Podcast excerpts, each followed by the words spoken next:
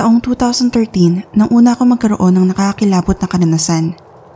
Magpapasko noon at nag-uwian ng aking tatay at mga kapatid sa probinsya namin sa Bataan. Galing silang lahat sa kalapit naming probinsya kung saan sila mga nagtatrabaho. Noong mga panahon na iyon, sobrang liit pa ng bahay namin. Yung sasakto lang ang mahihigaan sa apat na tao. Mabilisan kasi itong ginawa upang may matiran kami kaagad pag uwi namin ng bataan. Mababa lang ang bahay namin. Bubungad na agad sa yung lababo at kusina kung saan kami kumakain. Sa tabi naman ito ay ang kurtina na nagsisilbing tabing papasok sa CR. Sa tapat ng lababo ay ang pinto kung saan kami natutulog. As in sobrang liit niya lang pero maayos at maganda naman ito pagpasok mo sa loob dahil na din sa mga nakapalibot na bulaklaking mga kurtina. Pagkatapos namin mag Noche Buena, mga alauna ng madaling araw, nang matulog na kaming lahat. Dahil nga sa masikip ang tulugan namin, ay sa tabi ng pinto ng kusina ako nahiga. Ayaw ko nga dapat kasi natatakot ako. Nakipagpalitan ako sa mga kuya ko. Sabi ko, doon na lang ako sa tabi ng papag kung saan nakahiga si mama at papa. Pero ayaw nila. Kaya no choice ako kundi matulog banda sa pinto. Habang natutulog ako, bigla akong nagising. Kasabay nun, ang biglang may bumulong sa tenga ko. Boses ito ng isang matandang babae. Napakatinis nito at mararamdaman mong nakalapit talaga ang bibig nito sa tenga ko. Nang magsalita ito, biglang nanigas ang buong katawan ko. Hindi ako makagalaw. Para akong binabangungot. May hinahanap itong bao ng nyug sa akin. Hindi ko na naintindihan yung iba pa nitong sinabi. Iyon na lang ang natatandaan ko. Pagkatapos itong bumulong, kaagad naman ako nagising. Takot na takot ako nang magising ako kaya lumipat ako at sumiksik sa tabi ng mama ko. Takang taka ko kasi bakit dalawang beses ako nagising?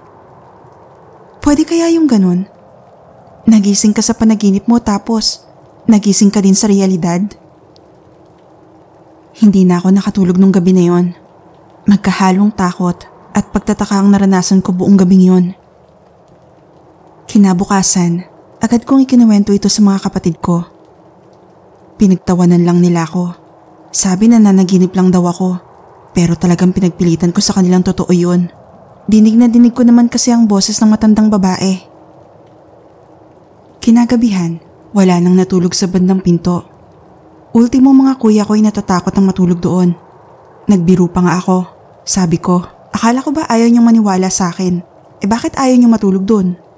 Tinignan lang ako ng mga nito.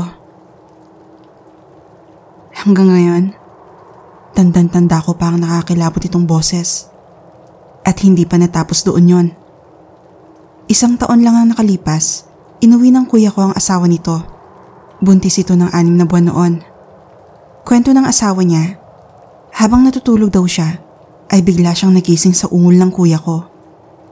Binabangungot ito. Kaya tinapik-tapik niya ito pero hindi niya magising hanggang sa hinugyog niya na nga ito.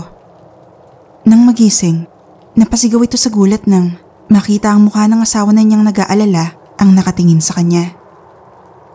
Maya-maya ay nagbuntong hininga ang kuya ko at doon na niya ikiniwento sa asawa niya ang lahat. Na naginip daw siya ng matandang babae. Tinatakot siya na papatayin ang anak niya. Which is yung pinagbubuntis ang asawa niya. Papatayin ko ang anak mo. Iyon ang huling sinabi nito bago siya magising. At kaya siya napasigaw nung magising siya kasi mukha ng matandang babae ang bumungad sa kanya. Bigla itong nawala. At nakita niya na asawa niya na pala ang kaharap niya. Hindi iyon pinansin ng kuya ko. Paglipas ng ilang buwan, nagdesisyon ng asawa niya na manganak sa probinsya nito, sa Cavite. Halos dalawang oras lang ito nabuhay. Agad din binawian ng buhay pagkapanganak. Sabi ng doktor mahina daw at may butas ang puso nito na sanhin ang pagkawala niya. Marami pang nangyaring kapabalagan sa bahay na yon simula noon at kahit na napaayos na ito, hindi ko na din sinama yung kwento ng pinsan ko at yun nangyari sa hipag ko na asawa naman ng panganay kong kapatid. About sa naranasan din nila sa bahay namin. Kung ikikwento ko lahat dito, baka abutin ako ng siyam-siyam. Hanggang dito na lang. Maraming salamat sa pakikinig at pagbabasa.